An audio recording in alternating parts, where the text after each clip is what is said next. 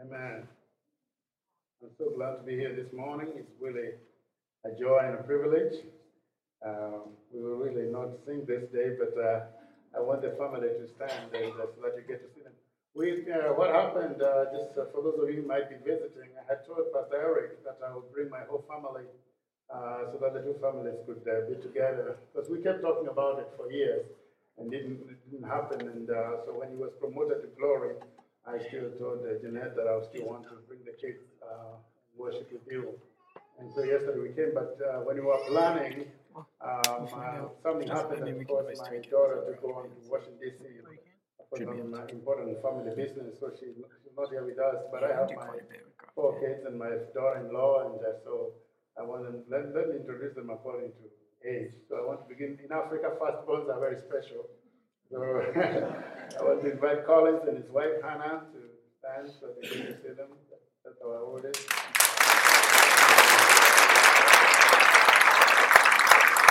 So, goes to show how long we've known this church because when I met Pastor Eric, uh, Collins was just a few months old.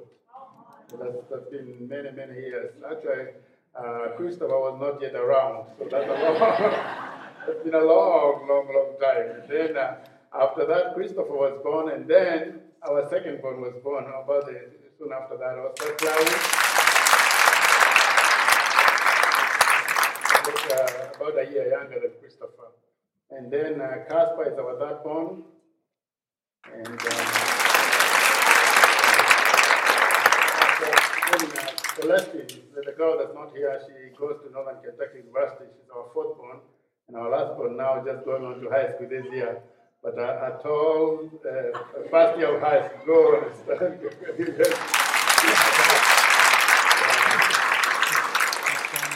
I have to avoid saying our baby, he doesn't like being called a baby because I you don't want to call somebody that's 6'2 a baby anymore. Growing very fast. And uh, so um, Rhoda is here with me and uh, happy birthday, honey. So, with, uh, let's remember.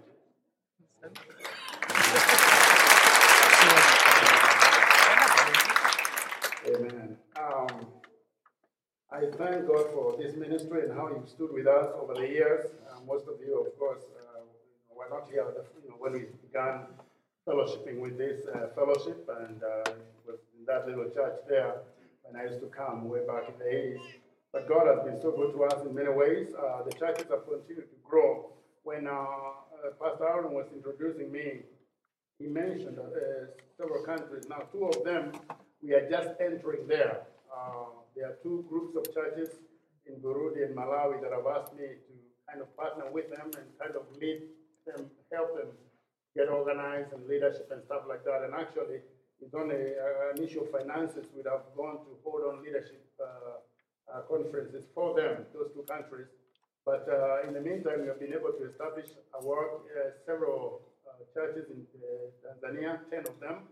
And in Uganda, we just planted our church there, and I'll be going there. So I need your prayers because in about um, six weeks or so, I'll be leaving to go to Kenya, and I'll spend a few days there, hold a leadership conference. We are expecting quite a number of people, hundreds of people to come together for that conference. And then I will leave and go to Uganda, and I'll have a two-day uh, leadership seminar. And I'll also dedicate the new uh, church they are building, some temporary structure they are building to worship in. And then I'll leave and fly off to Dar es Salaam, the capital city of Tanzania. And there we'll be able to dedicate some land that we are purchasing to build a church there. So we thank God. And this morning, I, when I wrote to Pastor just probably a month ago, I said we are praying that we'll be able to get funding for a church that collapsed. One of our churches uh, during the rainy storms, uh, rainy season collapsed. But uh, this morning, I thank God, one church in Georgia said we're going to pay for that cost. So I don't have to worry about that, that money is paid for. And, so whenever we go back there, we'll build two churches, one in Tanzania and uh, one in, uh, in Kenya, in, in uh, near Mombasa. Uh, and so we are also praying, and we have uh, your leadership to continue praying for us because uh, before we return to Africa permanently, we want to be able to finish buying the land in Nairobi and building our own center. It will be a three-level building because we want it to be our training center. We want to be a place where we can bring in pastors and train them there. So it will be a school of ministry, it will be a church, and quite a few other things that we'll be doing there. So it will be really a big and expensive uh, uh, project. But I believe with uh, people praying for us and uh, supporting us, we're going to be able to do it. Amen. So we appreciate you very, very much, and we thank God for what the Lord has been doing through you. And uh, this morning, and especially this being the first Sunday that I'm ministering uh, since uh, my good friend, uh, your pastor, Pastor Eric, uh, went to be with the Lord, uh, I uh, want to share a, a, message that has something to do with that transition as well. I want to call my message this morning Living an Enduring Legacy. I want to emphasize on the, on the area of well, you know, establishing yourself in a way that you leave a good name behind. Uh, it is, um, and I'll share, and I'll mention two, two people in the scriptures, David and Caleb in the Bible. Those, those are the two people I'll follow, but especially the life of Caleb. So you can turn with me the book of Numbers, chapter 13. I'll be sharing uh, from Numbers. And then you can put your other finger in Acts chapter 13, just one verse. Acts 13, verse 36. The question this morning is what legacy, legacy will you leave behind? What will you, your descendants, the people that come after you, what kind of life will they find? Let's stand up and read the scripture this morning. I'll read from the New King James Version. First, I'll begin from uh, uh Numbers 13, verses uh, 13, uh, verse, sorry, verse, chapter 13, verse 1 and 2. Numbers chapter 13, verse 1 and 2. Yeah, and the Lord spoke to Moses, saying, Send men to spy out the land of Canaan, which I'm giving to the children of Israel. From each tribe of their fathers you shall send a man, everyone a leader among them. In verse 6, it says, From the tribe of Judah, Caleb, the son of Jephunneh. And then in chapter 14, verse 24. This is God Himself speaking. God says, But my servant Caleb, because he has a different spirit in him and has followed me fully. Some of the other Bibles will say wholeheartedly. I will bring into the land where he went, and his descendants shall inherit it. Please note that. That he shall inherit it, but not just himself, even those that will come after him because of what he has, the decision he has made, not only will he inherit the land, but those who come after him, his descendants, will inherit the same blessing. Then come back now to the New Testament in, in the book of Acts, chapter 13, verse 36. That's one verse. It says, For David, after he had served his own generation, by the will of God, fell asleep, was buried with his fathers, and saw corruption. David, after he had served his generation. Let's pray. Father, in Jesus' name I pray that you will speak to our hearts this morning and you will cause us to think about the foundations we are laying in our lives.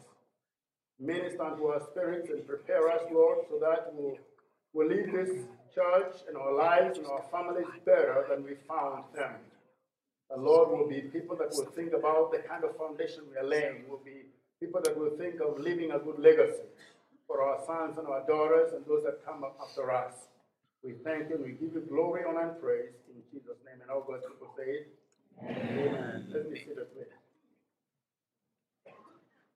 I was looking into the dictionary definition of legacy. Says a legacy is something handed down from an ancestor or a predecessor from, from the past. It says in, a historic, in historical terms, a legacy is something that is handed down from one period of time to another time. A historical legacy, a historical legacy can be a positive thing or a negative thing. I can give a little example quickly here. I mean, you, if you hear the name Hitler, his people today, I don't know whether he has sons and daughters, but definitely if you are Hitler's son, you don't even want to say you are. You know, the kind of legacy, you know, so it can be a good one or a bad one that uh, you leave behind. So it can be positive or negative. You know, some families pass objects and ideas from one generation to the other, and we say they have left a legacy of some kind. These objects and ideas can be called legacies. Now, it can be individuals or, uh, or groups, and can be a church like this. You can establish yourself in a way whereby the future generations will benefit from the foundations that you have laid.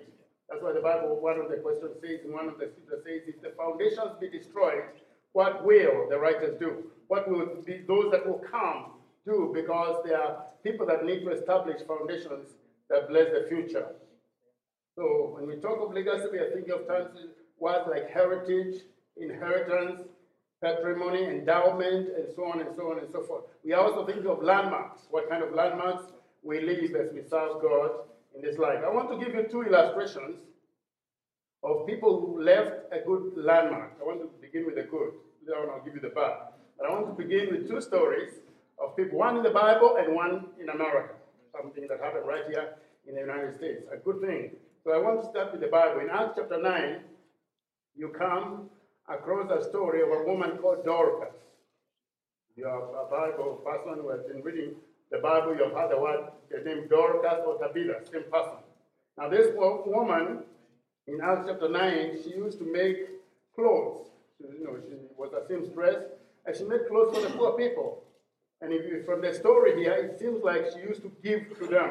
Or if she didn't give them, she sold them at a fair price.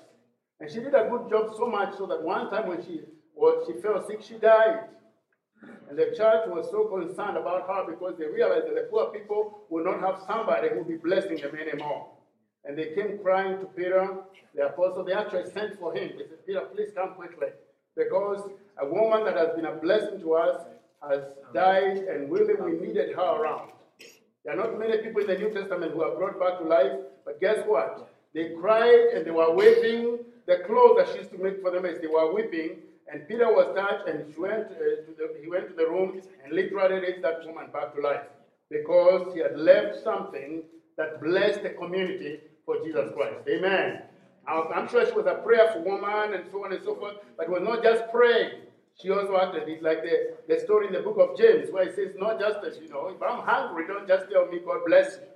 He's saying, hey, if I'm hungry, I want to give me some food, and then you can bless me. You know, in our country, we have a saying that says that when, when guests come to your home, don't ask them why they came first, feed them first. that's a Kikuyu saying. Uh, I'm a Kikuyu. Our tribe is called the Kikuyu, and we, we have that saying saying when guests come, don't ask them why they came, feed them first, and then ask them why they came. And it's very important. In other words, you know, you know, do something about their life. So the Dorcas is one story we find of a woman who that even death could not hold her because she had been so good to the church. And when the women cried, even heaven heard and brought her back to life to continue serving the people. The other story was, took place here in America, and I'll dwell in that one because it was right here in America of a man that lived here and left a big, powerful heritage. His name is Jonathan Edwards. Anybody else heard that name? Jonathan Edwards. Now, Jonathan Edwards is known as one of the greatest and most profound of all American uh, theologians and revivalists of the 1700s. Great man. Now, many of Jonathan and Sarah Edwards' descendants became prominent citizens in America here. But he himself had said this in his one. I want to hear, he said this about his family. When you know people wanted to know about his view of family and values, he said, every Christian family ought to be, as it were, a little church, consecrated to Christ and wholly influenced and government by his rules. And he said, and family education and order are some of the chief, chief of the means of grace that happen to the, to the home of a Christian. He was, what, all he was saying is that when I am a child of God, he was a preacher, but he said, before I become a preacher, I want to begin in my own home. I want to lay a good foundation in my children. And he says, I want my home to be a little church. Before I go to a bigger church, I want to begin with a bigger and real powerful church which is my wife and my children. Amen. So he laid that kind of foundation. I want to continue a little bit about him. Because of him, Jonathan and Sarah, they have this kind of very luminous lineage. I mean, I was going to say lineage. In Africa, we say lineage. America, is a lineage. Okay. So he, this kind of very powerful uh, lineage. His, his descendants, listen here. Somebody decided to, to research and see uh, whether if you are really a godly person, it means anything for your future. So some scholars wanted to study and say, you know, so they took two people, a very ungodly man in the same village of Jonathan Edwards and, and Jonathan Edwards himself. So they did a research of the two people. One of them who was a drunkard and an evil man and all that kind of thing. They wanted to see a hundred years later what happened. Let me start with the bad guy. Okay, the bad guy's family. A hundred years later, they found there were all, many very poor people. Most of them were on welfare. Most of them were crooks, robbers, thugs, and nobody had a title. Nobody was a professional. A hundred years later, that finds the lineage of this particular uh, evil man. I'm not going to dwell on him very much, but let me come back to Jonathan Edwards. In Jonathan Edwards, because of his belief, like I told you his words of what a, a family ought to be, a little church, this is what happened. Out of his descendants include one vice president, Aaron Burr, uh, several college presidents. One of them is Timothy Dwight, Jonathan Edwards Jr., and Mary Edwards Gates. These were heads of colleges here in America, part of his children. Jonathan and Sarah Edwards also were ancestors of one first lady, Edith Roosevelt, okay, part of the same lineage. Uh, he was also a, great, a grandfather to uh, one great writer, uh, O. Henry. He was the great grandfather to one of the publishers, Frank Nelson Doubleday. You know, you who read Christian books, you know Doubleday publishers. Uh-huh, it came from one of his, uh, you know, people who came from him.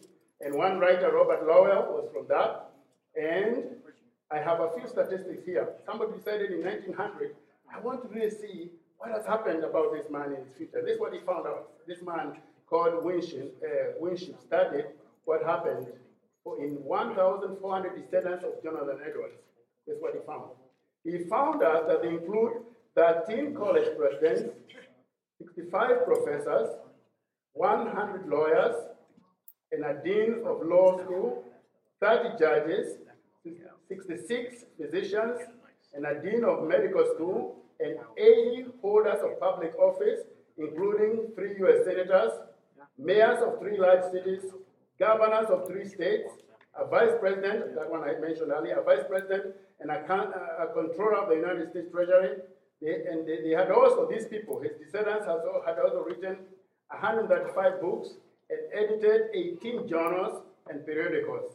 Many had entered the ministry, and over 100 of them were missionaries around the world. Now, that is one man, an American. Now, he was born like you, he was just like you, but he chose in his life that I'm going to make a difference in my life and the lives of my people in the future. Amen. And he determined, they checked and all this. I mean, can you imagine that kind of statistics? This is the kind of thing I feel like, wow, I would like something like that to be written about me in the future. In other words, it was not just when, when Jonathan Edwards, God saved and he, he received Jesus, he decided that his salvation was not just about him. It was not just about him, but it was about his family and everybody he touched. So much so that a hundred years later, when they studied his life, they found that this guy has affected people from all over around the world. Something else about his life. Many large banks, banking houses, and insurance companies have been directed by people from that family. They have been owners and, uh, or superintendents of large coal mines, a large iron plant, and vast oil interests, and silver mines. They, uh, there is scarcely any great American industry that does not have a family from that particular family. Just one individual who says, I'm going to follow God. Now you have to believe what God says. Seek ye first the kingdom of God and his righteousness. What will happen? Other things will be added to you. I am sure Jonathan Edwards did not start praying, Father, give me three in one, uh, one woman from my family will be a, a wife of a president and a sixth uh, college professor. No, no, no. He, he, that's what he prayed. He said, Lord, I want to do your will. Amen. And he served God the best way he could, and so much so that a hundred and some years later, we find that his life has touched the whole of the United States. Just one preacher who believed in God. He laid a good, solid foundation. My challenge for you this morning, especially because I'm talking just a few months after uh, the going home of, of, my friend Eric, and uh, the, the, the, we're talking about legacy, laying a foundation. And the question is now we're not talking about just him. Let's talk about us now. What kind of foundations are we going to lay? And especially the family and the pastor now, Aaron and others, thinking now, yes, thank God, the pastor has laid a good foundation, but how about us? How are we going to continue with that? I have seen ministries. I've been ministering now for over 30 years since I was very young. And I have seen ministries that have collapsed. One, one bishop died in Africa, and he, I mean, we respected that guy. He was like, you know, the bishop of the city. But when he died, his ministry split, and there's all kind of chaos. And I remember just a couple of years after he was gone, his wife came begging for us to help her because she was in big trouble financially. And it, it was just simply the question of a, a poorly laid foundation. And my prayer for you this morning, whatever, whatever field that you are in, we need, by the grace of God, I wish I had even time to tell you, you know, even about the continuing the Jonathan Edwards thing. I don't have the time to tell you about even how today people still learn. Actually, several schools, theological schools, have started a course called Jonathan Edwards Philosophy. I mean, a whole, you do a whole course in school, in college, about this man. I mean, that's powerful what some, one person can do and, and change people's lives. Let's see, and let me not tell you just about Jonathan Edwards. Let's come now to another person. One, I'll begin the Bible now, and again now uh, to a normal story of our own times. First in the Bible, in 2 Kings chapter 4, verse 1, the Bible says you don't have to read, but you can write it down. But 2 Kings chapter 4, verse 1. He says, a certain woman, you don't even know her name, but she's a certain woman of the wives of the sons of the prophets, a preacher's wife. Okay, there's a preacher's wife. She's a certain woman of the wives of the sons of the prophets cried out to Elijah, to Elisha, saying, Your servant, my husband, is dead. And you know that your servant feared the Lord. He was the same brother. But unfortunately, he says, the creditors, the creditor is coming to take my two sons to be his slaves.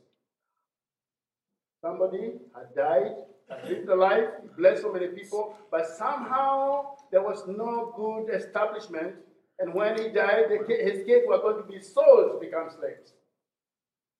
See, all of us are called to be faithful stewards of the things God has entrusted to us in the physical, in the spiritual, in the financial, whatever it is, God is calling you to be faithful steward in all those things. I tell people many times, even when I teach pastors in, in conference, I say, the Lord is not asking us to be uh, responsible for only the spiritual aspects of our lives. You know, prayer and study of the. No, no, no. He is calling us to be responsible of every detail of our lives. Amen. I'm responsible. I want to lay a good foundation for my children so that when I am gone, they will not be beggars. Literally, so that you know, it's not only pre- preaching and whatever else, but even my own life, I want to lay a good foundation. The scripture says that a righteous man will leave a blessing or an inheritance to his children's children. Now that's the Bible. In other words, he'll be very careful to know how he invests, both financial and other areas, so much so that when he's gone, then the family will not suffer. And it's very important that we lay good foundations in our lives. Now, this, this, this preacher here in the Bible, his children were going to be sold to become slaves. Now, let me leave the, the preacher in the Bible now and come to a, a, another story in Africa. A few years ago, one of my friends told me a story about his own father. So I didn't hear it from a third party, was his own father. This is what happened. A man died, a Kikuyu like me, in one of our villages in a place called Muranga. He died. The funeral was very big, so many people came. Why? Did they come because it was not good? No. They came because the man was an evil man. They were not coming to, to see a good man be buried. They were coming to make sure that he's buried and gone forever. So they came. And when they came to the funeral, everybody, nobody wanted to say anything, including his wife and children. They had nothing to say about it. Everybody was saying like, oh, bury him quickly. and now one, one man in the village stood up. A true story. One man said, okay, nobody wants to say anything, I'll say something. He said, you know, and I wish I was saying in Kikuyu, it sounds so good in my language, you know. And he said, you know, in this life, there are all kinds of seeds. Some seeds come and they prosper and they flourish and they bless people. And we always pray that those seeds will hang around with us for a longer time. But there are some seeds That sometimes, even in your farm, you see some of the bad crops that, you know, weeds that grow, and you want to pluck them out. And you want them to dry and be gone forever. He said, Today we are burying somebody who is like that seed. And he said, And I declare to you today, may this seed here dry and be gone from our generations and never to return forever. And the whole village said, Amen. Buried him from that. Buried never to come. And he was he had not laid a good foundation, including even his own children. His own son told me that story. Nobody wanted him. Nobody wanted him around anymore. He was such a bad man.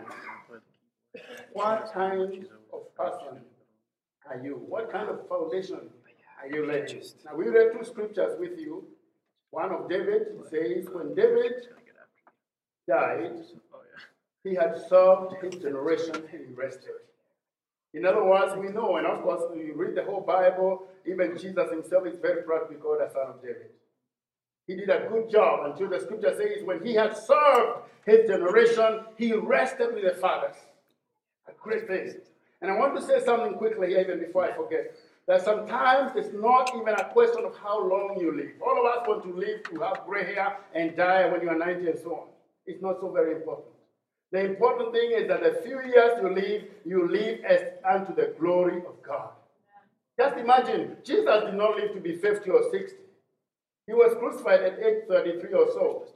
But see what, he, what his life has meant to millions and millions the question about your life is not how long you're going to live, but that the few years, whether it's 50 or 60 or whatever many years you live, you live to the glory of God and you lay a good foundation and you affect your family and your neighborhood and your community positively to the glory of God. Somebody say amen. amen. Very, very important. The kind of legacy you leave. Now, from the text we read in uh, Numbers chapter 13, and I would have read a little bit of chapter 14, but I don't have the time. You can read on your own. There are some names that you see there, and I want to read them. Listen to these names, 10 of them. There's a name called Shaman, Shaphat, Igal, Palti, Gaddiel, Gaddi, Ammiel, Sethur, Nahbi, and Geuel. Ten names. Has anybody ever had those names? Do you, you, you feel like you know any of those people? No, even the preacher here. Basically, we don't know those people. You know who those seven names are? Okay, let me ask you the second question. How many of you know these other two names? Caleb and Joshua. Aha! You know the other two. The other ten spies, we don't care to know them. That, those were their names. We don't even know them. Nobody, you, can't, you don't even recognize their names. Why? Because they laid uh, their own foundation. They were careless, now they live. And because of the kind of thing they did that time, we even preachers, we don't preach about them. I have preached many messages about Joshua and Caleb. I have never preached anything about Palti, Gedio, Gaddi, Sethur. I didn't even know they existed in the Bible. Yet their names are there, but we don't care about them because of the kind of people they chose to become. Amen. You got to understand, it's not that they became, they chose. It was a decision they made, and that decision has affected us, has affected generations forever. These are the guys that made the nation of Israel be made to stay for 40 more years in the wilderness when they would have gone gotten to the, to the land of promise in only 11 days. Now, some of you I don't know whether you know. It only takes about 11 to 14 days to walk from Egypt uh, to the promised land. You could have been there in two weeks.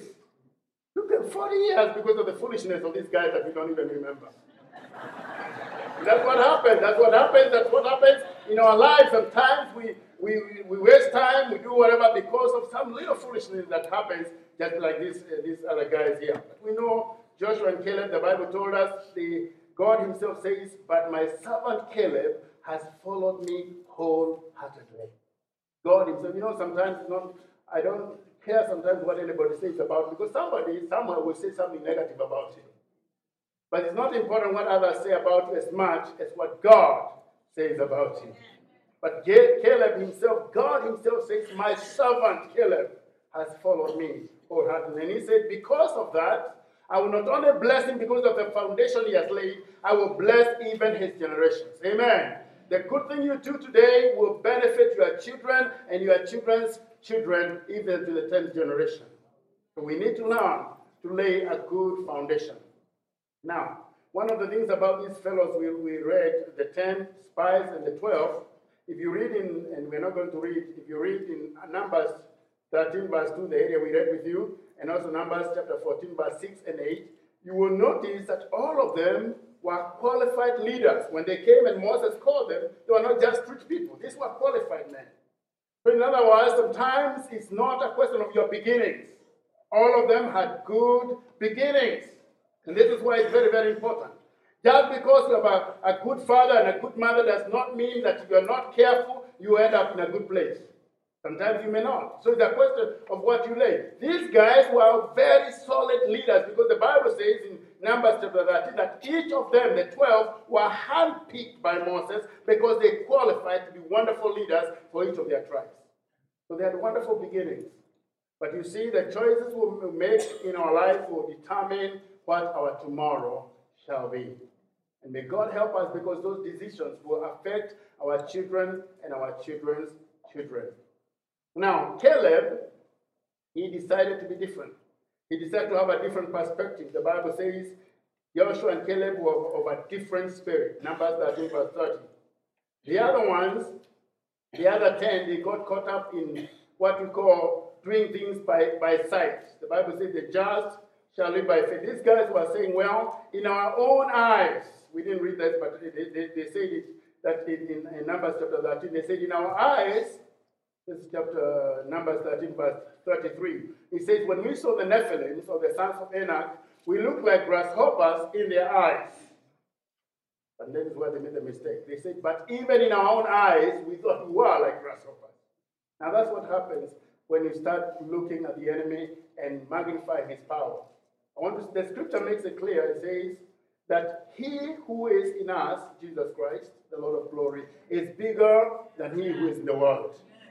And sometimes the enemy will try to magnify the dangers, the, the challenges in your life. But you've got to be like Caleb. Caleb looked and said, Yes, I agree with you that the giants are there. I agree with you that the Nephilims are in that land. But one thing I know, he said, if the Lord is pleased with us, we will go and possess the land. Amen. What am I saying this morning? I don't know what challenges you have in your life. I don't know what uh, things that uh, are laid right in front of you. But the question is not how big the challenge is. The question is uh, who, where you, your focus is. The Bible says, uh, fixing our eyes on Jesus, the author and the finisher of our faith. Amen. You've got to open your eyes and look unto Jesus. Don't look into the storm. Remember the story of Peter? Peter is walking on the water, and, and uh, as far as we know, nothing bad was happening. He was just having a good time walking on the water. But the Bible says, all at once, he fixed his eyes on the storms, on the billows, and, and the waters that were raging. The Bible says, as soon as that happened, he started sinking. Amen. The same thing about you. If you are in your, in your journey of life, if you fix your eyes on the things that are challenging you, you will fail. It's always important to realize that the name of the Lord is a mighty tower. They just run into it that they are safe. You are secure, you are safe and secure as long as you choose to have a perspective of Caleb, where you say, Well, if the Lord is pleased with me, the giants might be there, they may not be there, but I'm more than a conqueror. Amen. In Jesus Christ. Remember, the original question to them was how to conquer the land. Well, to go and see how to conquer the land. But to them, very soon, the other spies, their question was, should we conquer the land? When God has given you a directive, it's because He knows you can do it. He will never give us a challenge or a, a job that we cannot be able to fulfill. Any challenge that comes to our lives. And let me say this, and I've, anytime I talk about the subject of vision, this one statement I always tell people. When God gives you a vision in your life, normally it's bigger than you. Almost always. Most of the visions that God gives you are always bigger than you. Why? Because you have to come to them by faith. The just live by faith. It is the kind of thing whereby you realize I cannot make it if it were not by his help. Amen. And that, that, that's the thing. And right now, if you tell me some of the visions God has been putting in your life, if you are somebody that loves the Lord and you're praying, you realize that those visions are always bigger than you. The challenges that God always brings in my life are always bigger than me. Actually, when it comes to money and funding, they are usually bigger. You know, a few years ago, I, I came here and I shared with you. Some of you may remember when I was telling that the Lord has spoken to me about bringing uh, water in Kenya, so I know, and, and I remember sharing, those of you remember that I was sharing. At that point, I didn't have even one dollar for that project.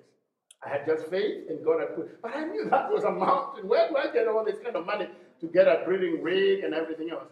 Now, as we talk, we have spent over $70,000. We have shipped the drilling uh, rig, it's in Kenya. The Lord gave the money, and then we bought the rig in America and we shipped in Kenya. And later on, in August this year, actually, we are, we are scheduling to do our test borehole. Amen. God is faithful. And usually, when He brings that challenge in your life, it will always be bigger than it. But when you face it by faith, like Caleb said, Yeah, if the Lord is pleased with me, I'm going to conquer. I'm going to receive those things that God has given to me. But you need to choose to have an attitude that does not want to blend in. Here in America, the basic thing is try to look like. You know, let's let's all blend in. And, you know, you, you know, there's the idea of trying to be politically correct. And uh, I have seen it also, it's great, even in Bible colleges anymore. I was writing my paper, and uh, basically we used to write, you know, our papers and we say mankind, and uh, so on, and him. And uh, this lady that was marking my dissertation, my doctoral dissertation, she put a lot of red marks, and I thought, crazy. I, I know this is it, good English. But she said, no, this is not acceptable anymore for any scholarly work. You cannot say, you know, him and whatever, and you, you know, you, you have to use other kind of language and a, kind of like modern, modernizing the English language to be politically correct. Even in scholarly, even in Bible school kind of work. But you know, God is not worried about the situations and circumstances. He still is the same yesterday, today, and forever. And when it comes to the righteous judgments of God and the righteous standards of, standards of God, it does not matter what it is. Actually, God's holiness and righteousness are the same the way they were 4,000 years ago. If He comes today, He expects the same thing that He expected 10,000 years ago. He does not change. He's the same. He, you know, the cultures may change. And I do agree that some of the things that are, uh, happen in culture, we have to, you know, kind of change according to cultural things, but when it comes to spiritual things of the Bible, God is not going to compromise with that. He is not going to agree with the Hollywood. I mean, He is God. And He's not going to ask us whether we will vote about it. He is the King of Kings. He gives directives, and we need to learn that as we lay our foundation, that He's not asking you whether you vote for it or not. You're not asking whether you're a Republican or a Democrat. You know, you know, no, no, no. His righteous standards are the same forevermore. And we need to learn that. You know, once in a while I preach in some places and people say, Armstrong, you are saying this because you are an African. No, the Bible I am preaching is not African, it's of, the, it's of God of the universe.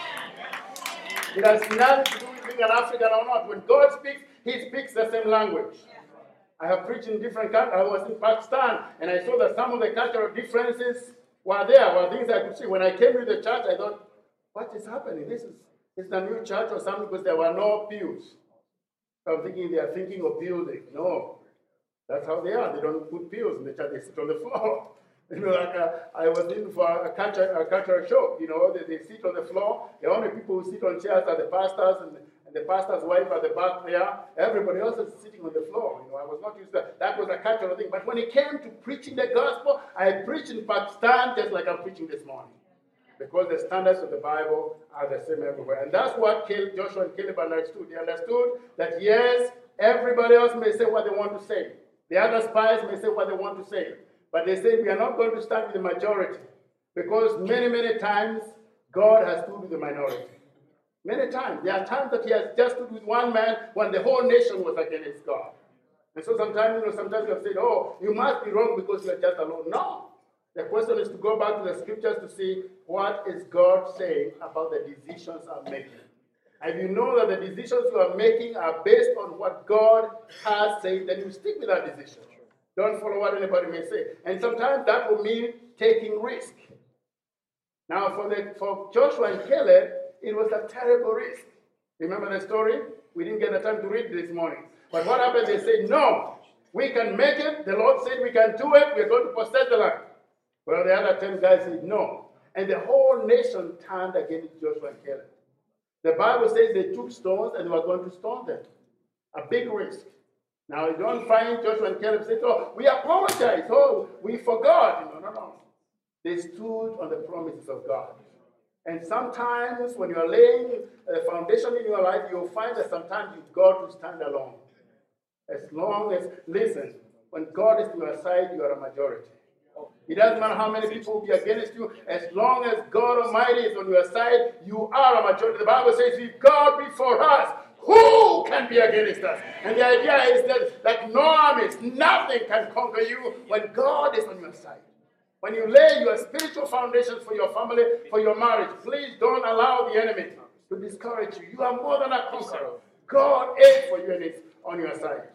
And you need to learn even sometimes to take risks. It will happen. We are reading there. Paul says in Philippians chapter 4, verse 13. And you have to learn that he was writing in jail. Again, a big challenge. He says, I can do all things through Christ who strengthens me. In other words, the challenge may be big, but I'm not doing it by my own self. I'm doing it through Christ who strengthens me. I have to quickly, uh, quickly come go into the Philippians chapter 3, verse 12. When things get rough, this is a good attitude to have. Paul wrote this from here again. He says, Not that I have already attained or am already perfected, but I press on that I may lay hold for that which Christ Jesus has laid hold of me. Brethren, I do not count myself to have apprehended, but one thing I do, forgetting those things which are behind and reaching forward to those things which are ahead, I press towards the goal for the prize of the upward call of God in Christ Jesus. What he was saying is, the challenges may come, but I want to focus on what the Lord will do in the future. Because basically what happens is, is you have tried again and again and you have failed. And the enemy tells you because you failed before, you're going to fail again. As you lay your foundation, you have to always to remind yourself it's not about you, it's about him. And when he has given you the command, it's because he knows you will give the ability. So Paul says, I can do all things through Christ strengthens me, but I also choose to forget those things that are discouragement and the failures of the past and believe that the God who has told me to do what he has told me to do will give me the power and the wisdom to accomplish what he has given. Amen. So, what is it that God is telling you about your ministry, about your vision, about the areas that you need to become, uh, not only in the ministry, but normal life, with, between you and your wife, your children, and so on and so forth? Don't let the devil discourage you. You are more than a conqueror. Allow yourself to be like, like Joshua and Caleb, who said, Let us go up at once. Numbers 13, verse 13, let's go at once and possess, what we are well able to do it. The next thing you need to have is boldness and confidence. In the midst of the opposition that these two guys were, you know, when they came against them, they were supposed to be, cry out in fear, but the, the Bible says they fell down on the ground and they started calling upon the name of the Lord. There are times when you almost don't know what else to do, but there's always a place of rebound at the feet of Jesus. When all else has failed, and I'm telling you, in my own life and ministry, there are times that I almost came to the end. One time it was so bad that my wife came and touched me. She thought I had died or something in the night. I mean, things were just bad in our ministry, and I was so discouraged.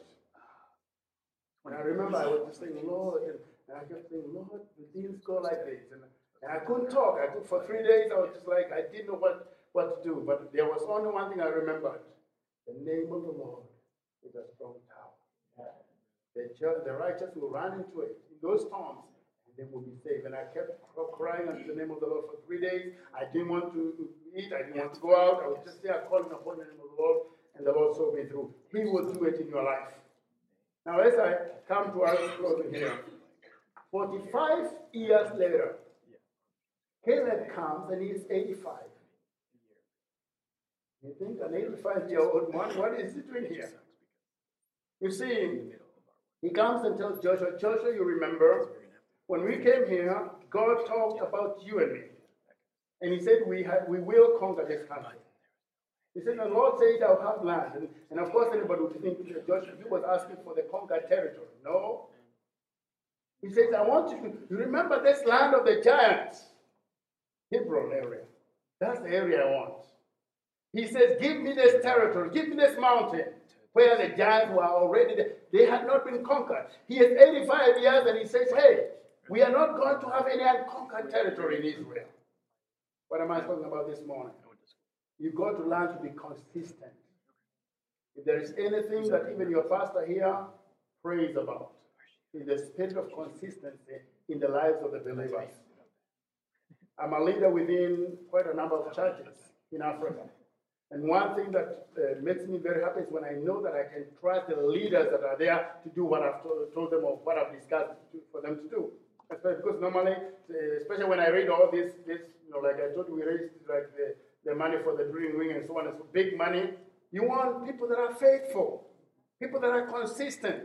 And if you want to lay a good foundation for your future generations, please learn to be a man and a woman of integrity. A trustworthy person. Somebody, when you give your word, it's your word.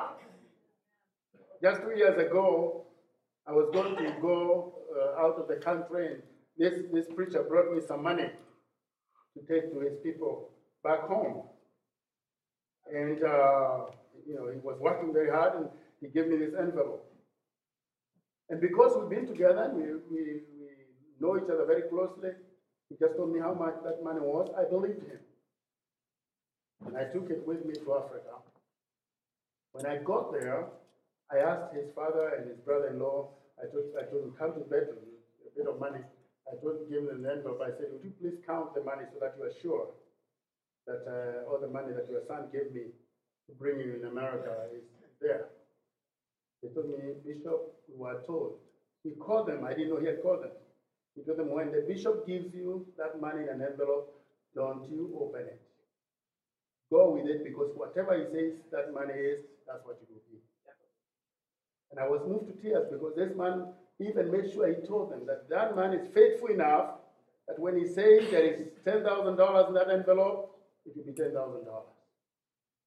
And we need to ask God to give us integrity whereby somebody can give you a million dollars and is not thinking whether you're going to play about with his money. Faithfulness. I remember years ago when I was here, I still knew Pastor Eric those days, way back. And I remember, uh, right, my wife was still in Africa, way back when I was going to through school here. And we wanted to open an account in Nairobi. Those days we didn't know about wiring money very much, and so on. So I wanted to open an account to, so that I can send this money to one of our African people. Yeah, my wife had just come to America, and I told her, honey, we need to, to start saving a little money when we get back to Africa, you know. And so we said, okay, we want, and so we listed our friends. And to be honest with you, we only had three names after a big listing of people we could give money and trust them not to it. Now we need God to put within us such lives that we are trustworthy transparency. and let me tell you, we can become that, because you see, we don't, it is Francis of Assisi who said, you go and share the word, and you may speak if you have to. What was he saying? He was saying you don't have to, to say anything. All you need is to be faithful and trustworthy, and people will be attracted. The Bible says that you leave the Son of God, and what will happen? He will draw all men unto himself. You see, sometimes it's not a question of preaching. Sometimes it's not even a, a question of, you know, the hallelujah religion. No, it's a question of allowing the Holy Spirit to change. Hallelujah. And make you a child of God so that you walk in the purity and the righteousness of God so that your neighbors, your friends, your wife, your children will see the glory of God in your life. Not even about preaching. And I'm, I'm, I'm learning, even I'm a preacher, but I've been asking the Lord the last few years, I've been saying, Lord, change me that I don't necessarily have to preach, but live a life whereby to attract people to the kingdom of God. Please lay a good foundation for the future generation. Lay a good foundation for the people who come into this church, people who don't know about Jesus. And probably the only thing they know about that Jesus is you. May they see Jesus shining in your life. May the radiance that will come from your life, your words, and, and your behavior, and even your body language will show that Jesus Christ is Lord in your life, the glory of God the Father. This morning, as you lay your foundation, Joshua and Caleb, they laid good foundation, so much so that we don't remember the other people by name at all. We do remember that there were two people, Joshua and Caleb. Even this church, I'm sure there's a Caleb probably. There's a Joshua probably. Because normally we know we love, we are proud of the foundation we laid. As I close this morning, I see in these two men, especially Caleb, men who learn to walk by faith. Men who walk by faith. Hebrews tells us, Hebrews 11 6 says, without faith it is impossible to please God. I want to close with this particular aspect. Joshua and Caleb, the only thing that made them conquer was they believed in a God that is able. They forgot what everybody else said. And by the way, the reality, the pra- uh, practical, the pragmatics of the whole story is the other guys were right. When you think about the, the human arguments, it was true. What you are saying is right. But sometimes it's not a question of what uh, experience is. Sometimes experience can be the, the biggest problem to your life. Sometimes you failed and failed and failed. So experience says, I failed, therefore I cannot do it. No, no, no. There are times to go back to the scriptures and say, what has God said? And just take him by his word. The Lord loves people who take him by his word. If he says it, just go on and do it. They used to say it here in America.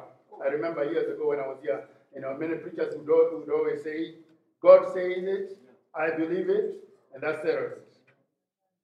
Now, you know what? That's not really a very good statement. The thing is, God says it, that settles it. Whether you believe it or not, it still settles it. You know, people say that, you know, God says it, I believe it, that's it. No, no, no. Whether you believe it or not, that still settles it.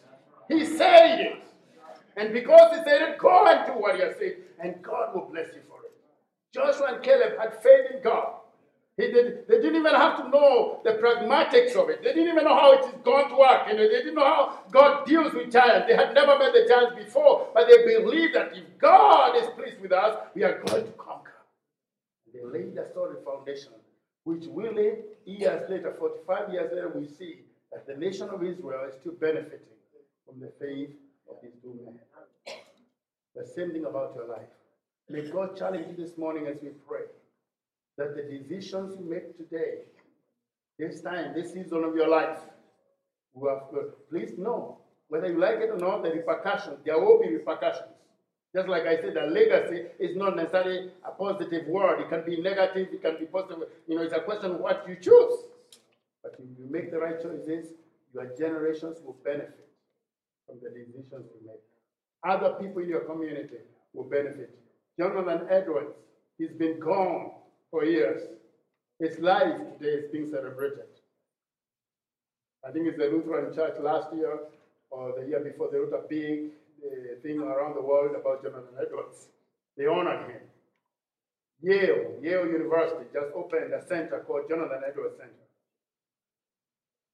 I mean, to this day, because of a man who said, I'm going to live for the Lord, I don't care what everybody says, I wish I had time this morning to tell you about how many people hated him even then and fought him. Actually, at one time they kicked him out of the church.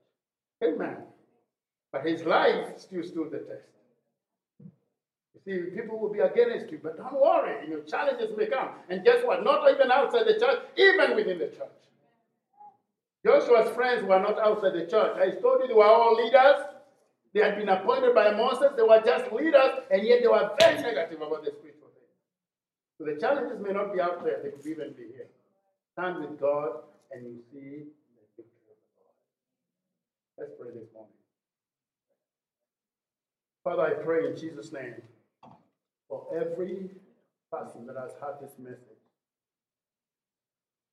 will consider seriously the kind of foundations they are laying in their lives. Father, this morning, we confess that at times we are not all that we should be in the kingdom. Sometimes we built our foundations in the sand. Very bad sand. Some of our buildings are collapsing right now.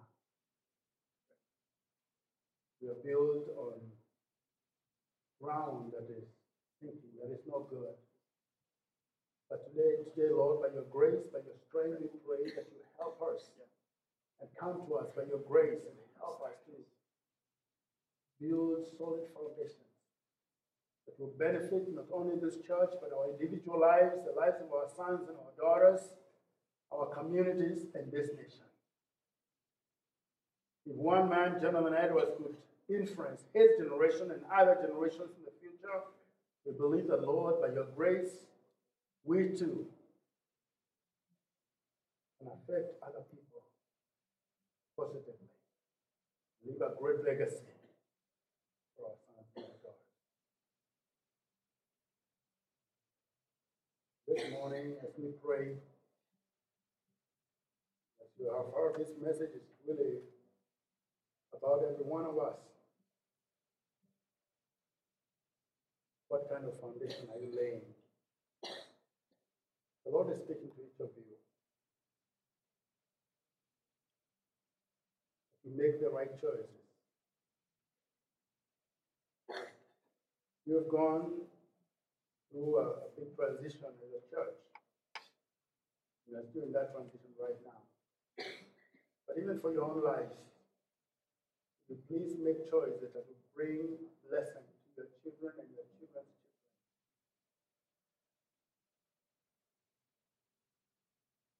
You want me to pray with you? You feel the Lord is speaking to your heart and you feel like, oh, that message is just, that was meant for me. I, I have to change my ways. Uh, I need to lay the right kind of foundations. I've allowed some laxity. I've been very slow lazy in some areas, and I'm not in what I should be, and I want to lay a good foundation for my sons and my daughters. I want to be a good example.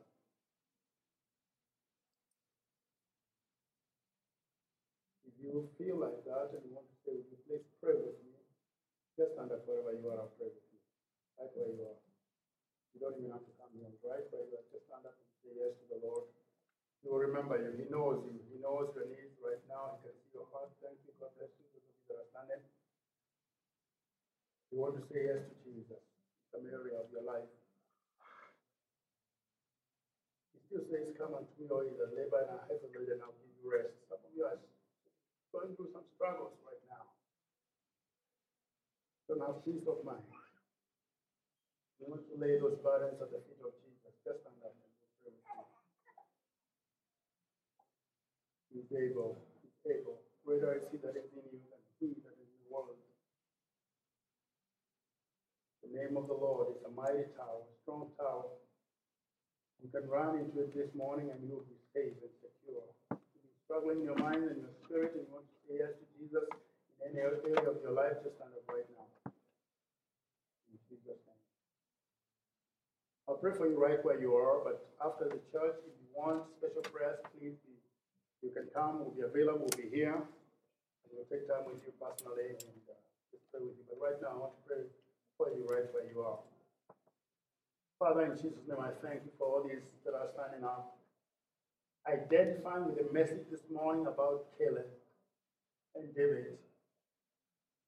People who served their own generations, and because of laying a solid foundation, we know about them today. We are, we are being blessed by their lives to this hour. Father, this morning, as your servant, I speak blessings over these ones that are standing up in Jesus' name. And I pray the Lord Jesus, you're going to minister unto each and every one of them. That Lord, you lay a very strong foundation in their life, that you know they are standing on the rock, that they will be safe and secure. Father, I also pray that if any of them has sinned or no, has fallen short of your standards, uh, the biblical holy standards, Father, in Jesus' name, I speak blessings over them as well. Your word says, if we confess our sins, you are faithful and just and will forgive our sins and cleanse us from unrighteousness. I speak blessings upon every one of them. I pray the Lord today as they make up this, this, this big decision, this big transition, that they'll go into the next level by your grace and your power. In Jesus' holy name, I speak the next level to each and every one of you. I speak victory. I speak the power and the anointing of the Holy Spirit upon your life right now in Jesus' name. Receive breakthroughs right now receive breakthroughs, receive the freedom of the Spirit, that you will never be the same again. The Spirit of the living God is upon you. You direct your steps. Father, may you send your spirit upon every one of them. May you send your mighty angels also to surround and protect them as they go on their ways, oh God. And Father, we'll rejoice as we see each of these brothers and sisters being victorious in, their individual lives. We thank you and bless you. We also speak blessings upon this whole church, Lord. I speak blessings upon the leadership of this church. We thank you, Lord, for the work that you've been doing in the lives of the pastor and his wife and the, the rest of the leaders of the Van Baskett family, and how, Lord, these people have uh, laid a wonderful foundation in this church, and how, Lord, we, we see the legacy of the man of God. Father, in Jesus' holy name.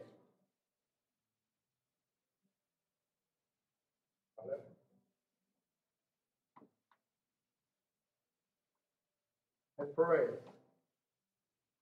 that God, this church will grow and will go to the next level. That the devil will not find any loophole. In the name of Jesus. That God, these sons and daughters of the man of God will rise to the next level in the power and the anointing of the Holy Spirit. Satan, we command you, you will not touch this church. You will not touch any, any part of the leadership. This church will rise to the next level.